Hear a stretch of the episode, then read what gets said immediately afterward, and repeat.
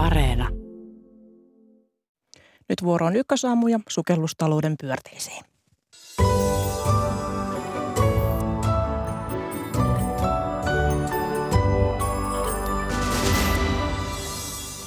Energiakriisi ja kuluttajahintojen nousu tuovat harmaita pilviä politiikan syksyyn. Muuttuuko syksyn ruska tuskaksi siitä aluksi? Hintojen nousu on huolena myös PK-yrityksissä. Saamme havaintoja yritysten paineista meillä ja Virossa. Euroopan keskuspankilta odotetaan tänään roimaa korkojen nostoa ja me ennakoimme tulevaa. Lopuksi yhteys Kiinaan, jossa kymmeniä miljoonia ihmisiä on edelleen koronakaranteenissa. Minä olen Mira Stenström. Tervetuloa kuulolle.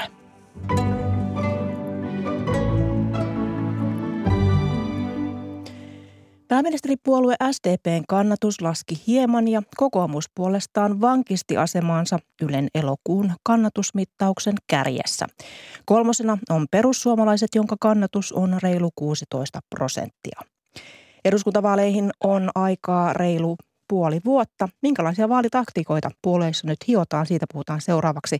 Hyvää huomenta ja tervetuloa lähetykseen väitöskirjatutkija Theodora Helimäki Helsingin yliopistosta.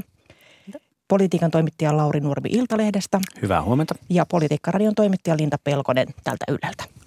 Huomenta. Aloitetaan pääministeripuolueesta. Heinäkuussa SDPn kannatus oli 20,3 ja elokuussa 19,4 prosenttia.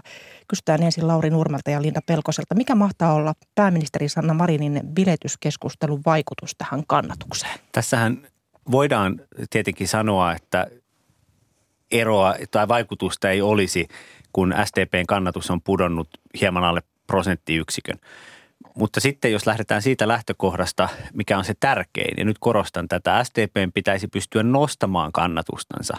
Ei siis menettämään tätä tuota, asemansa suhteessa kokoomukseen. Ja nyt Kallupin lopputulos on se, että kun edellisessä Kallupissa kokoomuksen ja SDP välinen ero oli kolme prosenttiyksikköä kokoomuksen hyväksi, nyt eroa on lähes viisi prosenttiyksikköä, niin mielestäni tässä kallupissa toisin kuin vaikka taloustutkimuksen johtaja Turja sanoo, niin kyllä tässä näkyy se, että STP ja Marin ovat kärsineet tästä kallup, tai kallupissa tästä video videoiden julkistamisesta, niistä tulleesta julkisesta keskustelussa, jossa esillä on ollut pääministerin harkintakyky, koska pääministerin pitäisi saada nostettua kannatusta, ei menettää.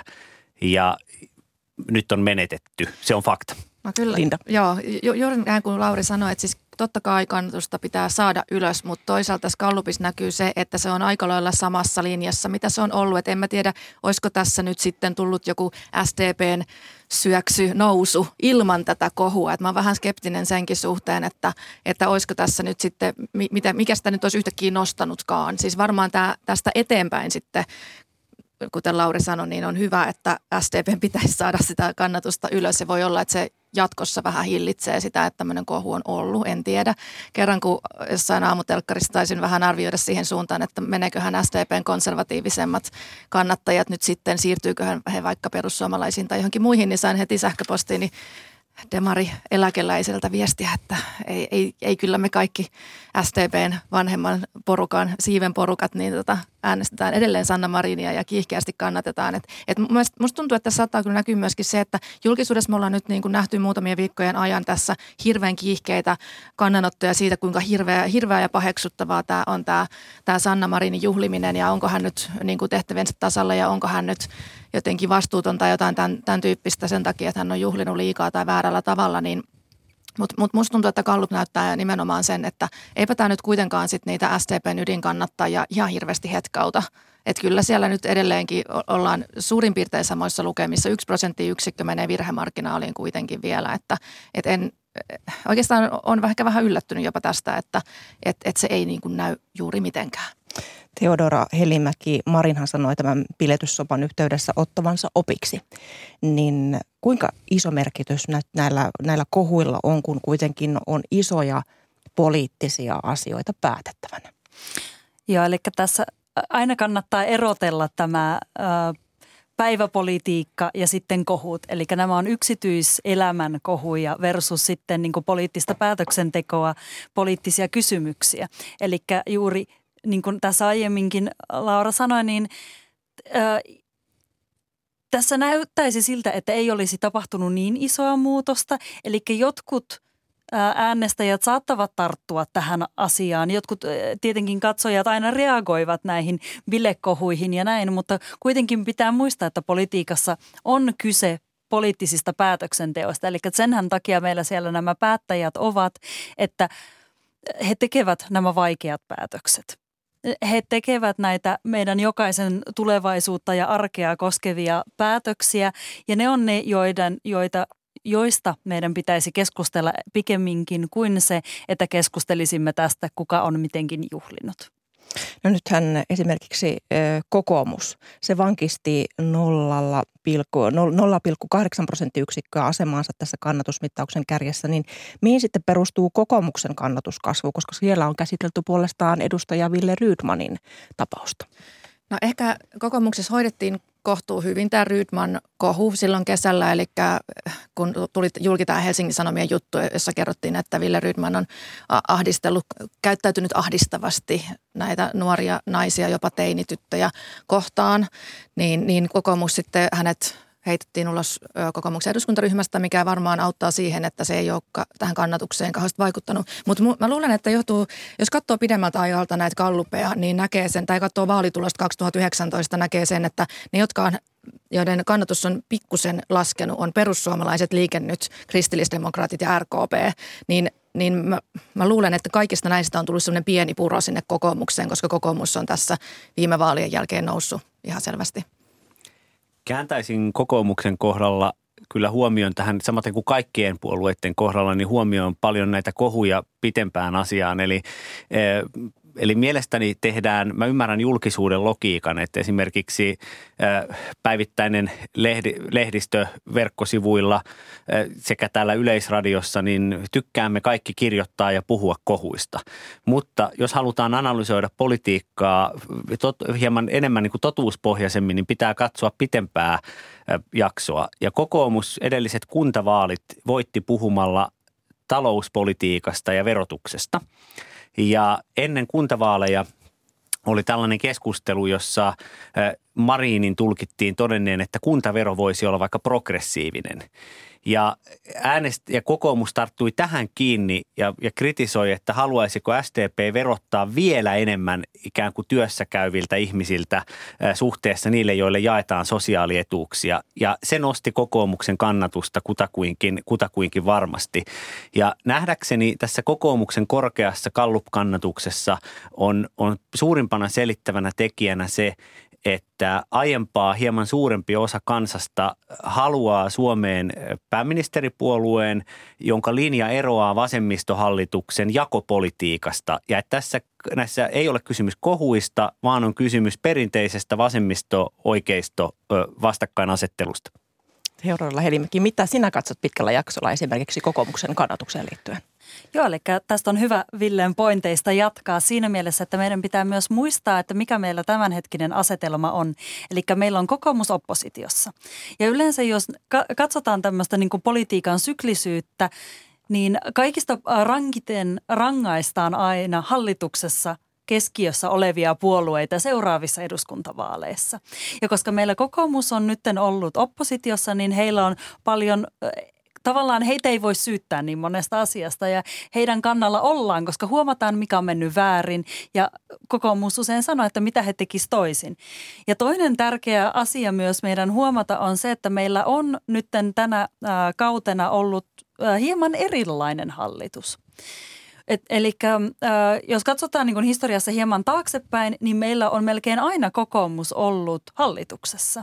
Tämä on toinen hallitus, jossa meillä kokoomus ei ole mukana. Eli jos katsotaan täysin ideologisesti tämänhetkistä hallitusta, niin se on erittäin talouspoliittisesti vasemmalla.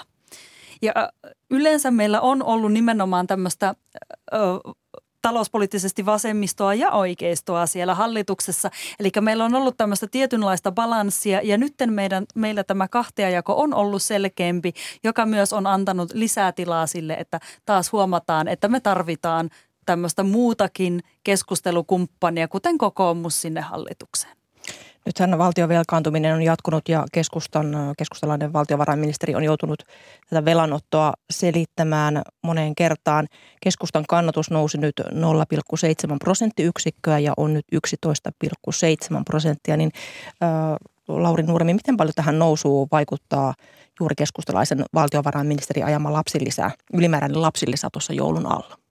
Tämä lapsilisähän resonoi eli saa vastakaikua keskustan ydinkannattajien maakunnissa asuvan perheellisen väestön, jolla, jolla osalla on sitten, sitten tämmöinen uskonnollinen kristillinen tausta ja sitä kautta perhekoko, perhekoko on sitten keskustalaisilla äänestäjillä niin vaikkapa SDPn tai vihreitten tai tuota demareittenkin niin perhekokoa suurempi.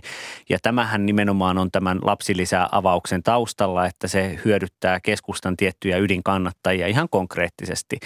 Ja ja näin ollen sitten siinä on se, se vaikutus, että vaalikentille lähdettäessä keskusta voi sanoa, että hei käsi sydämellä, mikä on se puolue, joka sitten lapsiperheiden asiaa vaikka oikeasti ajaa ja heillä on kannatusnousupotentiaalia suhteessa tähän yhteen, yhteen toista.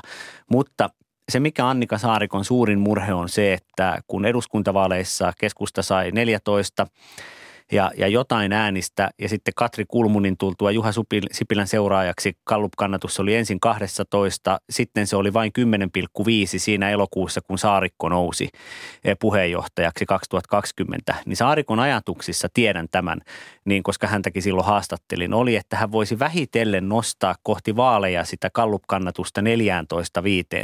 Ja nyt ollaan näin lähellä vaaleja ja ollaan 11. Niin, niin keskustalla on suuri hätä ja se näkyy näkyy siinä, että tulee paljon aloitteita. Ja riskinä on se, että ikään kuin äänestäjät näkevät tämän läpi, että tehdään liikaa aloitteita, koska ei ole ihan varmoja, mikä toimii. Ja näin ollen keskustan tuota isoin haaste on se, että kun he ovat leimautuneet hallituksessa vasemmistolaisiksi, niin he, onko heillä aidosti tässä vasemmistoporukassa mahdollisuutta, vaikka he tekisivät mitä, nostaa kannatusta? Ei välttämättä. Linda Pelkonen, miten sinä näet, onko liikaa aloitteellisuutta keskustella tällä hetkellä? No ainakin tämä lapsilisä juttu, Laurilta hyvin sanottu, että, että siis ihmiset voi nähdä tämän läpi. Että sitten tässä on tämmöinen vappusatas meininki, että nyt annetaan kaikille lapsiperheille tämmöisessä tilanteessa, kun muutenkin siis kuitenkin budjetti on hyvin alijäämäinen ja, ja velkaa pitäisi kuitenkin vähän miettiä, että kuinka paljon sitä ottaa. Nämä veromaksajien selkänahasta revittyjä rahoja, niin sitten niitä annetaan esimerkiksi rikkaille perheellisille, niin se voi myös tympiä aika montaa äänestäjää. Että se voi myös kääntyä itseään vastaan, että, että se, että annetaan tämmöistä helikopterirahaa myös niille, jotka tässä tilanteessa ei sitä välttämättä tarvisi. Ihmisille, joilla nyt sattuu olla lapsia, mutta heillä voi olla tosi hyvät tulot tai paljon varallisuutta ja niin edelleen, niin ei välttämättä tarvitsisi tämmöisessä tiukassa tilanteessa, jossa kannattaisi kohdentaa tietenkin niille ihmisille sitä rahaa, jotka sitä oikeasta aivan välttämättä tarvitsevat. E- Eli se, se, se, mitä niin kuin keskusta tässä nyt yrittää, niin en ole ihan varma onnistuuko se. Tämä on tosi epätoivosta ja totta kai on epätoivoisessa tilanteessa. Kannatuslaaha 11,7 prosentissa, se on aivan surkea tulos keskustalle ja vaalit on alle puolen vuoden päästä, muutaman kuukausi nämä vaaleihin, niin, niin onhan, se, onhan se ihan järkyttävää. Hei, et varmasti se epätoivon määrä kasvaa siellä koko ajan, mutta, mutta se, että en mä tiedä pystyykö tällä tavalla ostamaan niitä äänestäjiä sitten kuitenkaan. Nythän seuraavilla hallituksilla on kova työ saada, saada tämä valtiontalous tasapainoa ja velkaantumista kuriin, niin, niin miten paljon Theodora Helimäki tämä rajaa sitten näiden puolueiden vaalilupauksia? Mitä pystytään lupaamaan ja, ja, ja kuinka, kuinka paljon hingutaan sinne hallitukseen? Joo, no siis sanotaan, että kenelläkään ei tule seuraavassa hallituksessa olevan helppoa. Eli tässä yritetään tietenkin isoja päätöksiä lykkäämään, plus että tiedetään, että tässä on tulossa jonkinlaista taloustaantumaa, talouskriisiä, tulee olemaan vielä lisää näitä erittäin vaikeita päätöksiä. En tiedä, haluaako mikään puolue suoraan olla semmoisessa ristitulessa, jossa heidän, he joutuisivat tekemään kaikki ne vaikeat päätökset, mutta toisaalta sanotaan, että ihan suoraan sano, niin kuin tälleen poliittisesti ajateltuna, niin totta kaihan jokainen puolue haluaa lisätä sitä omaa kannatusta. Jokainen puolue haluaa olla siellä hallituksessa ja päättää asioista. Tämähän on tavallaan niin kuin se heidän työnsäkin siellä. Mutta se, että tietenkin tämä tulee olemaan vaaliteemoissa iso asia. Eli nyt ollaan jo ruvettu, huomataan, että vähän emmitään enemmän näissä päätöksissä tällä hetkellä, koska ruvetaan jo tekemään sitä vaalipolitiikkaa. Eli yritetään saada näitä isoja asiakysymyksiä vähän siirrettyä, jotta niistä voidaan kampanjoida. Nythän ruoan hinta on noussut ja moni äänestäjä odottaa jo nyt kauhuissa ensi talven sähkölaskuja. Niin miten arvaamaton tekijä tämä nykyinen kustannuskehitys on puolueiden kannatuksella? Hyvin arvaamaton ja jos katsotaan edeltäviä vaaleja 2019 ja 2015, niin molemmissa vaalipäivänä perussuomalaiset ovat saaneet äänestäjä liikkeelle eh, erittäin hyvin. Ja tällainen protestimieliala voi välittyä nimenomaan perussuomalaisten kannatukseen. Ja, ja sitten se, mitä seuraisin erittäin tarkkaan, on se, että SDP vaikuttaa valinneen tällaisen all-in-strategian. Marin hyökkäsi hyvin henkilöön menevästi Petteri Orpoa. Tämä lystikästä ilmaisu A-studiossa oli henkilökohtaista piikittelyä ja Marinin strategiana lienee se, että hän yrittää jollain keinolla nousta suurimmaksi puolueeksi. Ja sitten vaalien jälkeen, jos vaalikamppailussa on palannut sillat kokoomukseen, niin voi olla niin, että STPllä juuri näihin leikkauksiin ei ole valmiutta ja perussuomalaisten ja kokoomusten välille sitten syntyy tällainen hallitus, joka näitä kipeitä päätöksiä pystyy tekemään. Linda Pelkonen. Joo, kyllähän totta kai tämä kustannuskehitys ja se, että ihmisillä tulee olla tiukkaa tänä syksynä, niin, niin saattaa vaikuttaa vaaleihin. Ja, ja tota, ihmisethän äänestää usein tunteella. Ja vielä loppuun Teoralla Helimäki, miten sinä ajattelet tämän, tämän kustannuskriisin vaikutusta puolueiden kannatukseen? Minkälainen riskitekijä se on? Tietenkin siinä on just tämä, että kuka, kuka ottaa minkäkin äh, niin kuin asenteen tähän, miten äänestäjät reagoi, onko se linjassa siihen, mitä ollaan totuttu kuulemaan puolueilta, mennäänkö samoilla linjoilla, luvataanko liikaa. Eli hirveästi nähdään, että äänestäjät tulee ehdottomasti reagoimaan siihen, mitä nyt sanotaan. Paljon kiitoksia keskustelusta Helsingin yliopiston väitöskirjatutkija Theodora Helimäki, politiikan toimittaja Lauri Nurmi Iltalehdestä ja politiikkaradion toimittaja Linda Pelkonen täältä Yleltä. Mukavaa päivänjatkoa teille kaikille. Kiitos. Kiitos.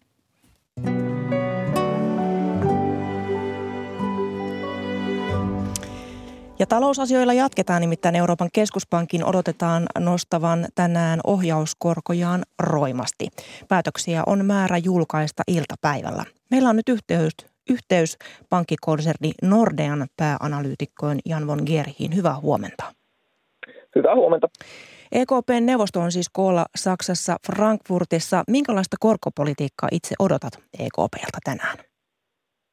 No kyllä aika raju, raju liike on odotuksissa, että, että EKP on jäänyt selkeästi jälkeen tästä tota, inflaation vastaisessa taistelussa, on aliarvioinut jatkuvasti sitä inflaatiodynamiikkaa, sitä kuinka korkealle inflaatio nousee ja nyt siellä tuntuu, että, että on enemmistö ainakin semmoisen politiikan kannalla, että nyt pitää nostaa kovaa ja nopeasti, jotta sitten saadaan tämä inflaatiotilanne hallintaan. No EKP tosiaan odotetaan nostavan ohjauskorkojaan peräti 0,75 prosenttiyksikköä, niin miten todennäköisenä pidät tuota lukua vai voisiko se jopa olla suurempi? No tämä on myös oma veikkaus, että, että mikä, mikä sieltä tulee, mutta EKP on yllättänyt monta kertaa tänä vuonna, joten niin kuin, siinä mielessä voi tulla yllätyksiä tänäänkin oikeastaan kumpaan suuntaan vaan. Et, et ehkä se 0,75 se on jo itsessään suurin liike, oli se EKPltä, mitä he on koskaan tehnyt, niin pidän sitä todennäköisempänä kuin vielä suurempaa liikettä, mutta, mutta kyllä tässä niin kuin kaikki on mahdollista ja sitten niin toki on mielenkiintoista, että tämä on vain yksi koronnosto, mutta mitä sitten tapahtuu jatkossa. Vuotuinen inflaatio euroalueella kipusi, kipusi elokuussa 9,1 prosenttiin ja myös energiakriisi on se, joka Eurooppaa kurittaa. Niin miten vaikeassa paikassa EKP tällä hetkellä on?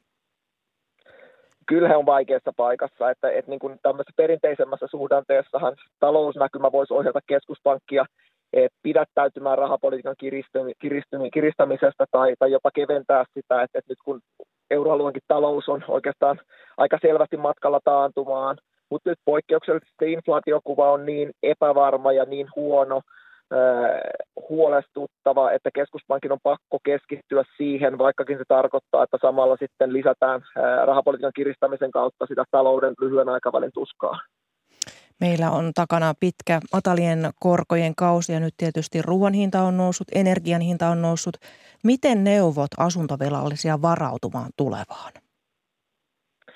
No kyllä niin kuin tässä vaiheessa, kun korot on jo noussut ja, ja tavallaan hinnoittelukin on, on noussut, niin toki sitä korkosuojaa voi edelleen ottaa, mutta sen hinta on huomattavasti kalliimpi. Mutta kyllä tässä niin kuin jokaisen vähintään sitä, sitä kautta kannattaa niin kuin henkisesti varautua siihen, että tässä on aika niukkoja ja vaikeita aikoja edellä, edessä. Että tosiaan se ruokalasku kasvaa, sähkölasku kasvaa, bensalasku kasvaa ja sitten vielä korkolasku kasvaa siihen päälle, että, että kyllä tässä kotitaloudet ää, aika koville joutuu. Nythän EKP ilmoitti heinäkuussa perustavansa uuden joukkolainojen osto-ohjelman, jonka avulla tuetaan tarvittaessa velkaisia euromaita. Niin mitä keinoja EKPllä voi olla vielä suunnitelmassa tulevaisuuden varalle? No kyllähän tämä heidän päälle, per, perimmäinen aseensa on, on niin kuin tämä korkoase nimenomaan, että sitä kautta kiristetään. Ja tämä velkakirjojen osto-ohjelma tavallaan mahdollistaa sen, että tämmöinen pieni valtionlainamarkkinan kriisiytyminen ei sitten estäisi rahapolitiikan muuta kiristämistä inflaationäkymän suhteen. Toki sitten on tämmöisiä pienempiä keinoja, nytkin mietitään tarkemmin pankkien tämmöisen rahoitusoperaatioiden estoja ja tavallaan millaisia korkoja maksetaan esimerkiksi valtioiden talletuksille keskuspankeissa tai keskuspankissa. Nämä on tämmöisiä pienempiä, ehkä niin kuin markkinoita kiinnostavia yksityiskohtia, mutta kyllä niin kuin suurelle yleisölle se mielenkiintoisin tekijä on nimenomaan se, että mitä EKP tekee sitten ohjauskorolleen. No Nordeahan ennusti eilen Suomen talouden kasvavan tänä vuonna 2,5 prosenttia. Ensi vuonna kasvun odotetaan pysähtyvän kokonaan. Minkälainen riski, Jan von Geeri, on nyt siihen, että korkea työllisyys alkaakin heiketä? No kyllä siihen, siihen suuntaan mennään voisi ajatella, että keskuspankkihan tavallaan myös tähtää siihen, että jos he on huolissaan siitä, että, että niin kuin inflaatio on liian korkeata, niin se tapa, millä he pystyvät sitä inflaatiota rajoittamaan, on nimenomaan jarruttamalla talouskehitystä, viilentämällä työmarkkinoita, niin kyllä siinä niin kuin yksi osa todennäköisesti tulee olemaan sitä, että työttömyys ainakin jonkun verran nousee. Nordian pääanalyytikko Jan von Geeri, paljon kiitoksia näistä tiedoista. Kiitos.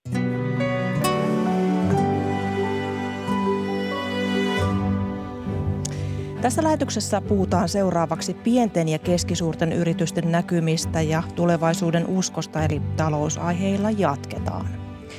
Ulkomaalehtikatsaus tulee Virosta, jossa myös puhuttaa energian ja sähkön hinnan nousu virolaisten yritysten näkökulmasta. Ja lopuksi otamme yhteyttä Kiinaan, jossa yli 60 miljoonaa ihmistä on parhaillaan koronaviruskaranteenissa. Kuulemme siis kiinalaisesta koronakurista. Mutta tosiaan edellä kuultiin, kuinka Euroopan keskuspankilta odotetaan tänään peräti 0,75 prosenttiyksikön nostoa ohjauskorkoihin ennätyksellisen inflaation hillitsemiseksi. Miten yritykset sitten luovivat tämän kaiken epävarmuuden keskellä? Siitä puhutaan nyt. Tervetuloa studioon Suomen yrittäjien johtaja ja pääekonomisti Mika Kuismanen. Kiitos paljon. Ja keskuskauppakamarin pääekonomisti Jukka Appelqvist. Hyvää huomenta molemmille. Kiitos, huomenta. Niin tosiaan Euroopan keskuspankilta rajua koronnostoa nopean inflaation selättämiseksi odotetaan. Hirvittääkö Mika Kuismanen? No ei oikeastaan hirvitä. Että kyllä tämä täytyy laittaa niin kuin isompaan perspektiivin. On paljon perusteita sille, että korkotaso niin sanotusti normalisoituu. Ja myöskin täytyy ottaa huomioon se, mikä vähemmälle tässä keskustelussa jää, että mitä pidempään juoksutetaan hyvin matalaa korkotasoa, sitä suurempia epätasapainottomuuksia voi vuosien aikana kertyä. Ja niitähän me koetaan juuri nyt.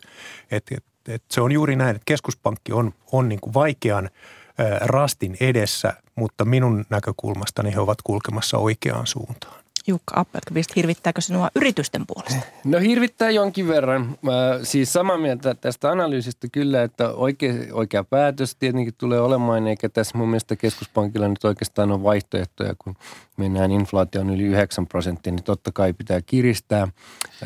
mutta kyllä se hirvittää aika monellakin tavalla, että meillä on toisaalta suhdanne viilenemässä ja, sit, ja tämä on niin kuin yksi iso tekijä siinä, jonka vaikutukset tulee mm, niin kuin olemaan aika laajoja siis sekä niin kuin kotitalouksiin että yrityksiin että niin valtioihin. Meillä on paljon hyvin velkaisia toimijoita eri puolella, jotka tulee nyt sitten kohtaamaan ensimmäistä kertaa pitkiin pitkiin aikoihin tämän niin kuin positiivisten korkojen ympäristön ja, ja kyllä se on yksi näistä tekijöistä, jotka hirvittää.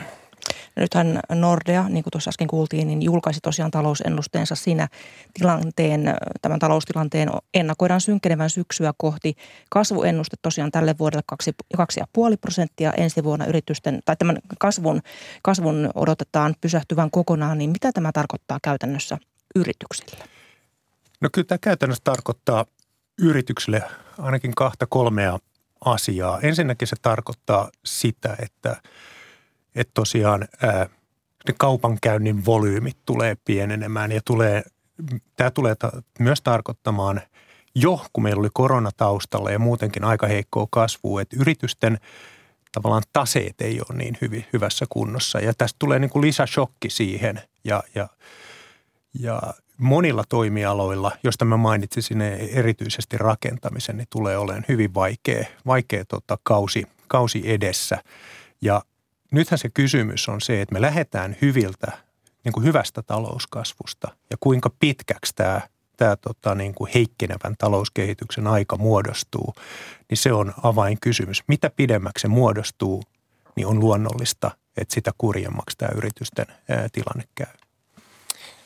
Joo, ja sitten kun katsotaan näitä ennusteita, niin siinä on, ne ehkä helposti voi hieman johtaa harhaankin, että 2,5 prosenttia kuulostaa aika hyvältä, mutta nyt pitää tajuta, että se on oikeastaan jo toteutunut.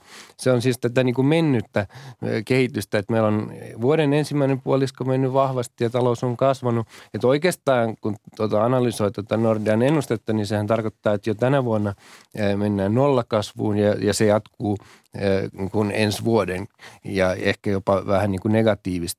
Eli se ei ole sillä tavalla hyvä näköala ollenkaan, mutta toisaalta ei se ole myöskään syvä taantuma, ettei me puhuta mistään romahduksesta samanlaisesta kuin koronan alkaessa tai finanssikriisissä tai näin, vaan, vaan ny, nyt on niin kuin, että heikompikin kehityskulku on mahdollinen, on parempikin, mutta selvä on se, että nyt suhdanne, suhdanne heikkenee ja, ja sitten vähän kun mennään pidemmälle ensi vuoteen, niin näköalat alkaa olla kyllä hyvin epävarmat ja sumuset. Nythän työ- ja elinkeinoministeri ministeri julkaisi yhdessä Suomen yrittäjien ja valtion erityisrahoitusyhtiö Finveran tällaisen puolivuosittaisen pienten ja keskisuurten yritysten yritysbarometrin ja PK-yritysten odotukset toiminnan kannattavuudesta ovat laskeneet tämän Venäjän hyökkäyksen kiihdyttämän inflaation vuoksi pakkaselle viime kevästä, niin mitkä ovat tällä hetkellä yritysten vaikeimmat koetin kivet? Kyllä vaikeimmat koetin kivet on vielä niin yllättävältä kuin se tässä negatiivisessa talouskeskustelussa kuulostaakin, niin on osaavan työvoiman saanti. Et se on todella akuutti asia. Meillä on erittäin paljon ö, avoimia työpaikkoja. Ja tämä on ehkä se mun mielestä se mielenkiintoinen asia, että miten tässä työmarkkinoilla tulee käymään tämän hiljenevän talouskehityksen aikana. No toinen todella iso asia ja akuutti asia on tietysti tämä energiahinta ja kustannuskehitys, miten, miten, miten talven yli, yli tota, tullaan pääsemään. Ja tämä tulee vaatimaan yrityksiltä erittäin luovia – tuotantoprosessin siirtoja, optimointia energian hintojen ja muiden kustannushintojen suhteen. Ja tässä tämä on oikeastaan aika mielenkiintoinen tämmöinen koetin kivi meidän yhteiskunnalle tulee olemaan nämä talvikuukaudet, kuinka joustavasti meillä pystytään toimimaan. No tästä joustavuudesta puheen ollen otetaan tässä vaiheessa yhteys, yhteys pohjoiseen, nimittäin yrittäjien tosiaan on pakko reagoida kustannusten nousuun ja talouden epävarmuustekijöihin käytännössä hyvin nopeasti. Ja puhelimen päässä on nyt oululaisen mammuttihiiren toimitusjohtaja, yrittäjä Ilpo Nylander. Hyvää huomenta. Hyvää huomenta. Tässä tosiaan puhuttiin työvoiman saatavuudesta ja energiakriisistä ja tämä energiakriisi, niin sen myötä noussut sähkön hinta on saanut teidät siirtämään tuotannon kauttaaltaan yövuoroon sähkölaskujen pienentämiseksi, niin minkälainen operaatio tuo tuotanto oli siirtää yövuoroon? No operaatio oli tota, ensinnäkin tietysti tämmöiset talousfaktathan siellä on taustalla, että, että eurot ohjaa meidän, meidänkin toimintaa ja operaatio oli sitten tietysti, kun huomataan tämmöinen muutostarve ja niin, niin siihen reagointi, reagointi sitten ja sen, sen tota, noin, niin muutoksen täytäntöönpano yhdessä työntekijöiden kanssa sopimalla, että katsottiin yhdessä, että, että säästöpotentiaali, kustannussäästöpotentiaali on niin valtava, että, että ei, ei, ei meidän kannata päivällä tuota tehasta käyttää, vaan yöllä. Ja meillä oli mahdollisuus tehdä tämä ja työntekijät oli siinä huippu hyvin mukana, niin mikä siinä? Nyt toimitaan tällä tavalla. Niin onko tämä saanut työntekijöiltä siis positiivisen vastaanoton? No ilman muuta, ilman muuta tota, ainakin meidän firmassa kaikki ollaan samassa laivassa ja meillä on sitoutunut henkilökunta ja kaikki ymmärtää tämän tilanteen vakavuuden ja merkityksen, merkityksen ja tota, noin, niin ei, ei meillä ole tota, ainakaan meillä ei ole tarvinnut mitenkään niin houkutella ja suostutella, että, että siellä niin todettiin vaan, että no, tämä on ainoa järkevä ratkaisu ja, ja tota, työntekijät nyt tekee yövuoroa. Tietenkin mennään nyt viikko kerralla, että eihän tämä varmaan niin lopullinen ratkaisu ole, ole mutta tota, onpa mä kuullut semmoisenkin, tuossa toimittajia on käynyt haastattelemassa, niin yksi työntekijä sanoi, että hänelle passaisi kyllä, että sähkö olisi päivällä kallista ensi vuonnakin, että tässä hän tienaa paremmin, että, että tota, ei, ei, ne, ei ne asiat aina ole niin vaikeita, vaikeita mitä, mitä niin voitaisiin olettaa. Että meillä on mennyt hienosti tämä ja, ja, ja tota, noin, niin, niin, niin, ei ole kyllä moittimista siinä. No teillä pääraaka-aineena on puu, jonka hinta on ensin koronapandemian ja sitten tämän Venäjän hyökkäyssodan myötä kohonnut merkittävästi. Niin miten yrittäjänä suhtaudut nyt tämän vallitsevan maailmantilan, mm, maailmantilanteen aiheuttamaan epävarmuuteen? No kyllä tietysti niin täytyy, täytyy pyrkiä katsomaan aina, aina tota puoli vuotta, vuosi eteenpäin, että minkälaisessa ympäristössä toimitaan. Ja tänään tehdyt, yrityksissä tehdyt ratkaisut vaikuttaa sitten tulevina kuukausina, tulevina vuosina, että nythän tätä ekonomistien käyttämää termiä näkymä, niin sitähän ei nyt oikein ole, että, että tota, meilläkin myynti on selvästi kesäaikana tippunut ja niin on varmasti koko toimialalla. Ja ja, ja nyt sillä tavalla tota, niin sen tulevaisuuden ja investointien miettiminen ja suunnittelu niin tämmöisessä ympäristössä on tietysti hyvin haastavaa, että tota, kyllä tarvittaisiin niin tämän vetelän suon sijasta niin vähän kovempaa maaperää, että, että sitten voidaan toimia, voidaan toimia niin reilummin. Ja, mutta että yrityksissä on tärkeää kuitenkin, että tunnistetaan se tilanne ja reagoidaan siihen ja, ja, ja kaikki, kaikki tota, suunnitelmatkin, niin jos ne jää vaan tuonne pöytälaatikkoon ja Exceleihin, että niitä laitetaan täytäntöön, niin eihän ne mitään auta. Että nyt täytyy olla, olla tuota toimintakykyinen ja, ja reagoida ja yhdessä sidosryhmien henkilökunnan ja muiden kanssa mennä eteenpäin, että kyllä tämänkin myrkyn jälkeen sitten se aurinko paistaa jossakin vaiheessa ja, ja tota noin, niin, niin, niin. ei tässä ole sillä tavalla niin syytä laittaa päätä pensaaseen, pensaaseen että, että nyt mennään piene, pikkusen pienemmällä liekillä ja sitten tota, kyllä se sieltä parempi huominen taas koittaa. Että. Näin, näin toivomme Hirren toimitusjohtajayrittäjä Ilpo Nylander. Paljon kiitoksia näistä tiedoista ja hyvää päivänjatkoa kiitos, Ouluun. Kiitos. Jatketaan studiosta Suomen yrittäjistä paikalla Mikka Kuismanen ja keskuskauppakamarista Jukka Appelqvist. Tuossa kuultiin terveiset Oulusta Mamuttihirran tehtäältä, niin Jukka Appelqvist, miten kommentoit päätöstä järjestää työvuorot niin, että ne tehdään sitten yöllä, kun on halvempi sähkö? No toi on tavallaan ihan hienokin esimerkki siitä, että miten yritykset pystyy sopeutumaan ja tuossa tuli niin kuin monia niitä teemoja, että varmaan monia, joita tällä hetkellä niin kuin yritykset kohtaa. Eli aika, että toisaalta tämä niin kuin heikkenevä kysyntä – ja toisaalta sitten no, nousevat kustannukset. Ja tämä on aika paha yhdistelmä, mutta toisaalta siinä oli kuitenkin jonkinlaista toivoa mukana, että se ei ole niin kuin mitenkään katastrofaalinen se tilanne.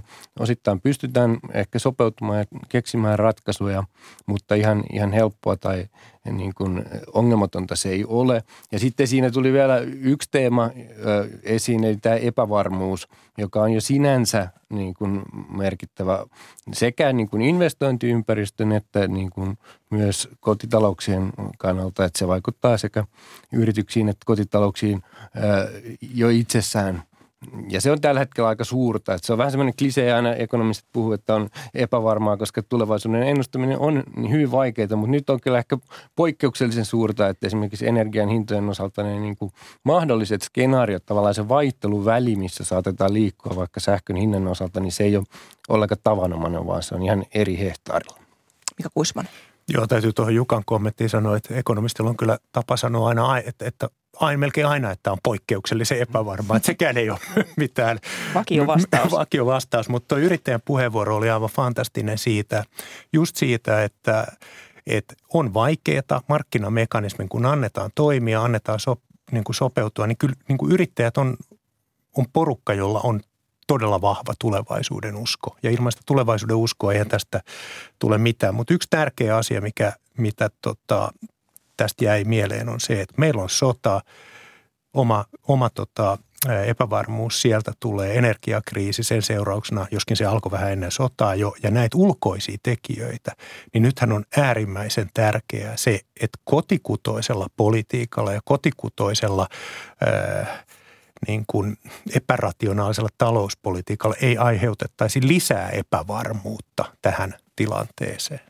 No nythän tämän yritysbarometrin vastausten mukaan 17 prosenttia yrityksistä aikoo lisätä työvoiman määrää ja 10 prosenttia puolestaan odottaa määrän vähenevän. Niin hmm. miten suuri riski tässä talous- ja tässä maailmantilanteessa on sille, että yritykset joutuvat lomauttamaan tai pahimmassa tapauksessa irtisanomaan työntekijöitä – valtioihan joutuu jo nyt tukemaan ihmisen näiden elinkustannusten nousussa.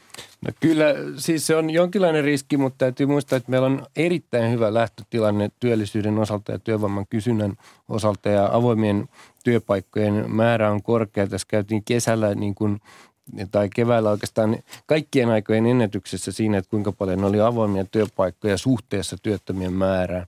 Eli, eli edelleen ollaan siinä tilanteessa, että yksi iso ongelma on, niin kuin Mika mainitsi, nimenomaan työvoiman saatavuus ja rekrytointivaikeudet. No, tämä tulee hellittämään jonkin verran, koska suhdanne viilenee, työvoiman kysyntä vähenee ja jonkin verran varmaan työttömyyskin nousee, mutta ei ole näköpiirissä mikään siis, ei, ei, ei ole syytä puhua mistään niin massatyöttömyydestä tai sen tyyppisestä.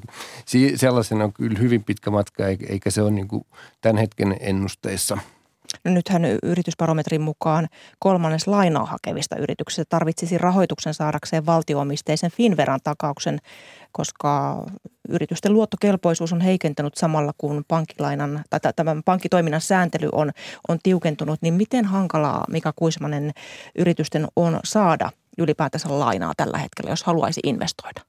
No se on itse asiassa aika hankalaa. Meillähän harjoitetaan mä väittäisin kansallisesti tiukempaa, tiukempaa sääntelyä kuin, kuin mitä, mitä siihen olisi tarvetta.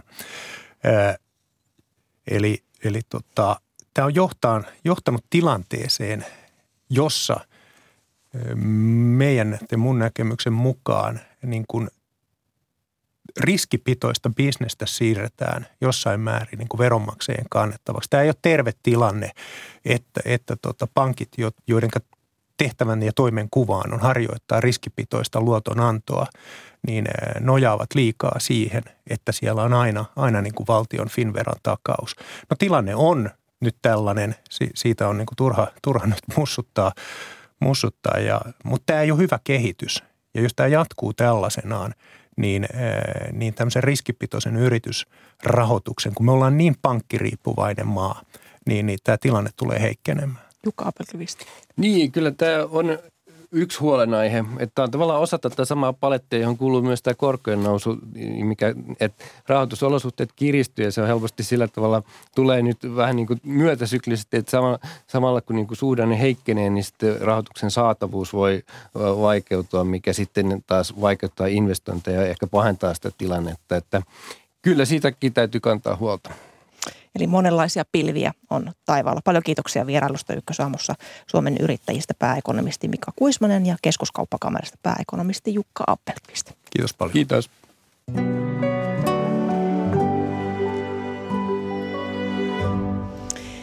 Ja yritysasioilla jatketaan nimittäin ulkomaanlehtikatsauksessa aiheina ovat muun muassa energian ja sähkön hinnan nousu virolaisten yritysten näkökulmasta. Lisäksi puhutaan venäläisten ostajien räjähdysmäisesti kasvaneesta kiinnostuksesta virolaisia kiinteistöjä kohtaan sekä virolaisten opettajien tyytymättömyydestä palkkaansa. Se voi johtaa tänä syksynä nimittäin jopa opetusalan lakkoon. Ulkomaanlehtikatsauksen toimittaa Tallinnasta Rain Kooli. Virolaisten sanomalehtien sivuilta löytyy tällä viikolla runsaasti energian hinnan nousua ja sen aiheuttamia talousvaikeuksia käsitteleviä juttuja. Aiheesta kirjoittavat muun muassa Viron suurin sanomalehti Postimees sekä viikkolehti Eesti Express. Viro kuuluu pohjoismaiseen Nord Pool sähköpörssiin, mutta omana hinta-alueena – Elokuun tilastojen mukaan sähkön keskimääräinen pörssihinta nousi Virossa vuodessa nelinkertaiseksi ja kahdessa vuodessa kahdeksankertaiseksi. Postimies kertoo, että moni virolainen yritys on joutunut pysäyttämään tuotantoa sähkön hintahuippujen aikana. Kovin pitkään koneita ei kuitenkaan pystytä seisottamaan, kertoo viljatuotteita valmistavan Tarttu Mill-yhtiön toimitusjohtaja Uuno Lausing. Hänen mielestään Viron pitäisi lähteä pohjoismaisesta sähköpörssistä. Yrityksiä ei auta edes se, jos ne onnistuvat neuvottelemaan itselleen kiinteä hintaisen sähkösopimuksen, kirjoittaa postimies.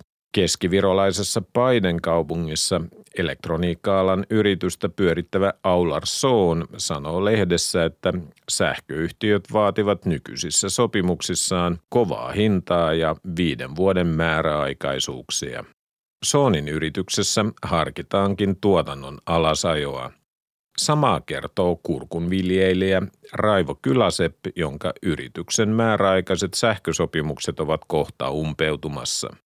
Viron PK-yritysten liiton puheenjohtaja Ille Nakurt Murumaa sanoo Postimies-lehdessä, että yrittäjät eivät pysty siirtämään tuotantokustannuksia tuotehintoihin, sillä se ruokkisi Viron muutenkin villinen laukkaava inflaatiota.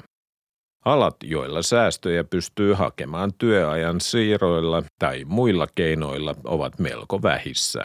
Niinpä hallituksen pitäisi laajentaa kotitalouksille tarkoitettu tukipaketti myös yrityksiin, vaatii Nakurt Murumaa.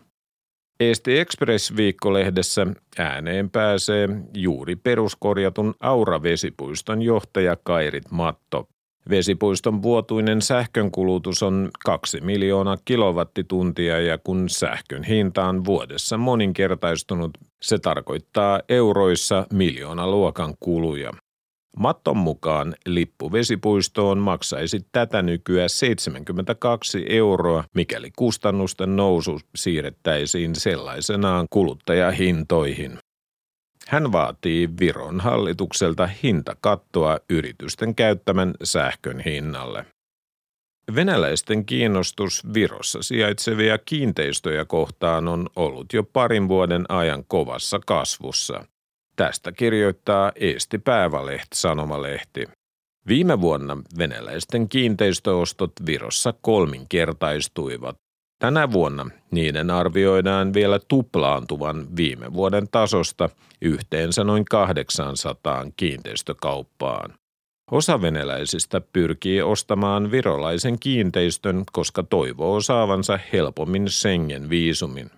Jotkut ostavat kiinteistön porukalla pelkästään, jotta olisivat kiinteistön omistajia, kertoo Eesti Päivälehden haastattelema kiinteistön välittäjä Janetta Myskiv.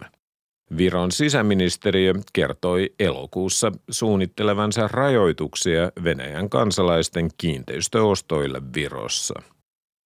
Sekä maaseutuaiheinen Maalehti että iltapäivälehti Öhtulehti kirjoittavat virolaisten opettajien kehnosta palkkauksesta sekä maata uhkaavasta opetusalan lakosta. Virolaisen opettajan peruspalkka on noin 1400 euroa, eli alle puolet suomalaisopettajien palkkatasosta. Se ei vastaa läheskään opettajien toteutuneita työtunteja. Maalehden haastattelema historianopettaja Katrin Taniste kertoo tekevänsä kolme tuntia palkatonta ylityötä päivässä. Mikäli Virossa juuri alkaneet opetusalan palkkaneuvottelut eivät johda tyydyttävään tulokseen, saatetaan maassa nähdä jopa opettajien lakko, kirjoittaa Yhtulehti. Viimeksi virolaiset opettajat lakkoilivat kymmenen vuotta sitten. Näin kertoi Tallinnasta Rain Kooli. Ja Tallinnasta lennähdämme kohti itää, kohti Kiinaa, nimittäin Kiinassa koronaviruksen nollatoleranssi ei ole yhäkään hellittänyt.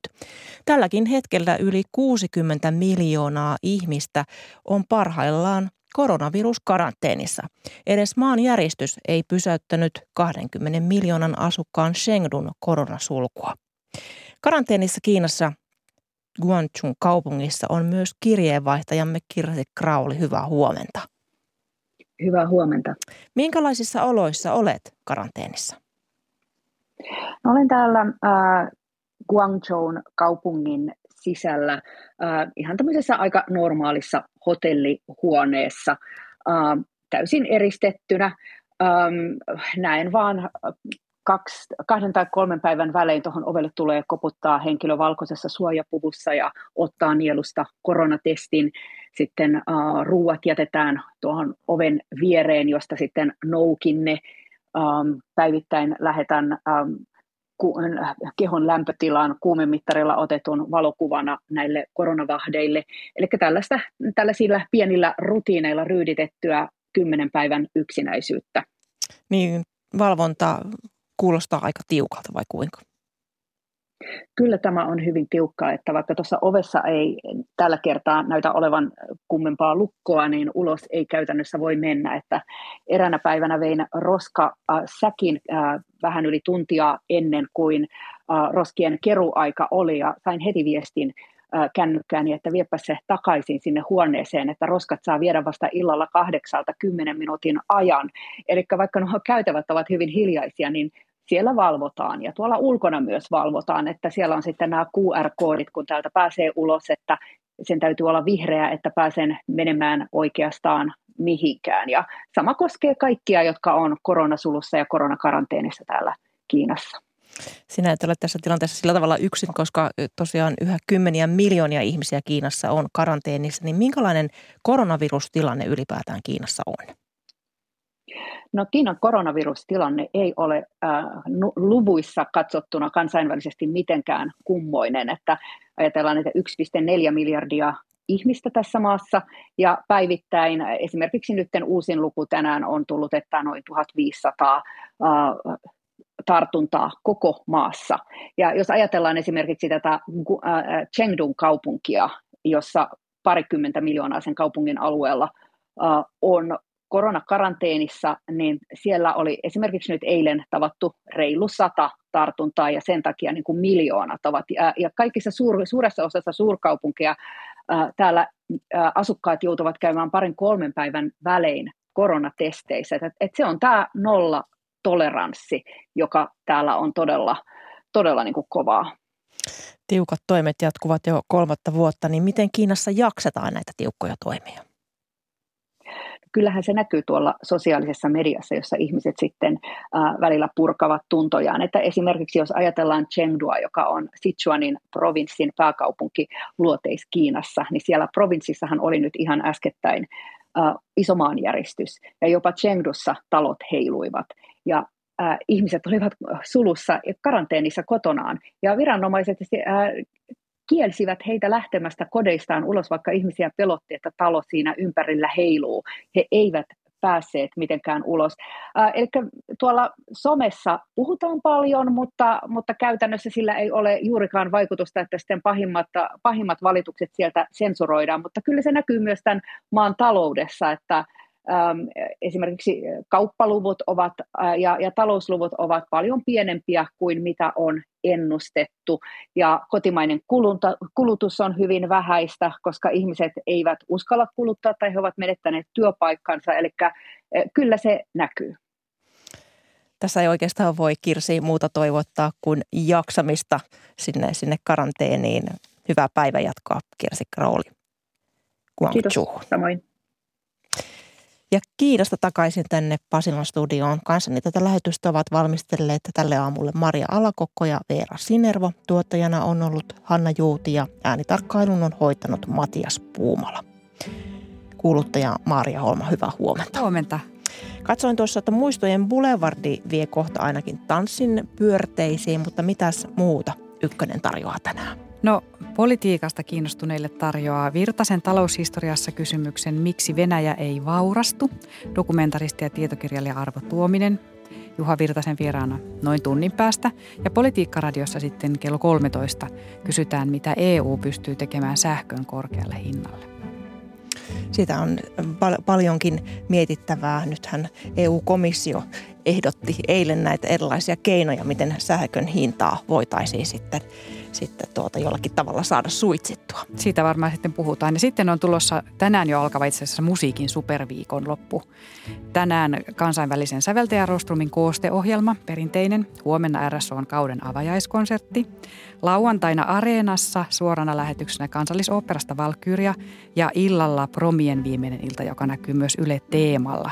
Ja se alkaa lauantaina kello 21.15. Että tällaista musiikin juhlaa sitten tulossa Kyllä, ja kulttuurin nälkäisille on varmasti, voisi sanoa, että samettia korville tulossa. Paljon kiitoksia näistä Maaria Holma näistä vinkkeistä. Näillä eväin siis kohti loppupäivää.